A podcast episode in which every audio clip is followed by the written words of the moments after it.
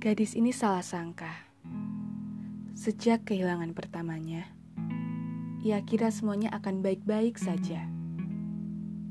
Sampai akhirnya ia menemukan. Mulanya baginya rencana. Termakan waktu jadi bencana. Menguras diri hingga mengeraslah hati. Perlahan dibangunnya lagi secara utuh dan takkan dibiarkan lagi runtuh. Dunia sebenarnya akan ia lihat lebih jauh lagi, lebih luas lagi, dan bahkan lebih dalam lagi. Mungkin akan banyak lagi kicauan puan. Terima kasih ya sudah berkenan mendengarkan.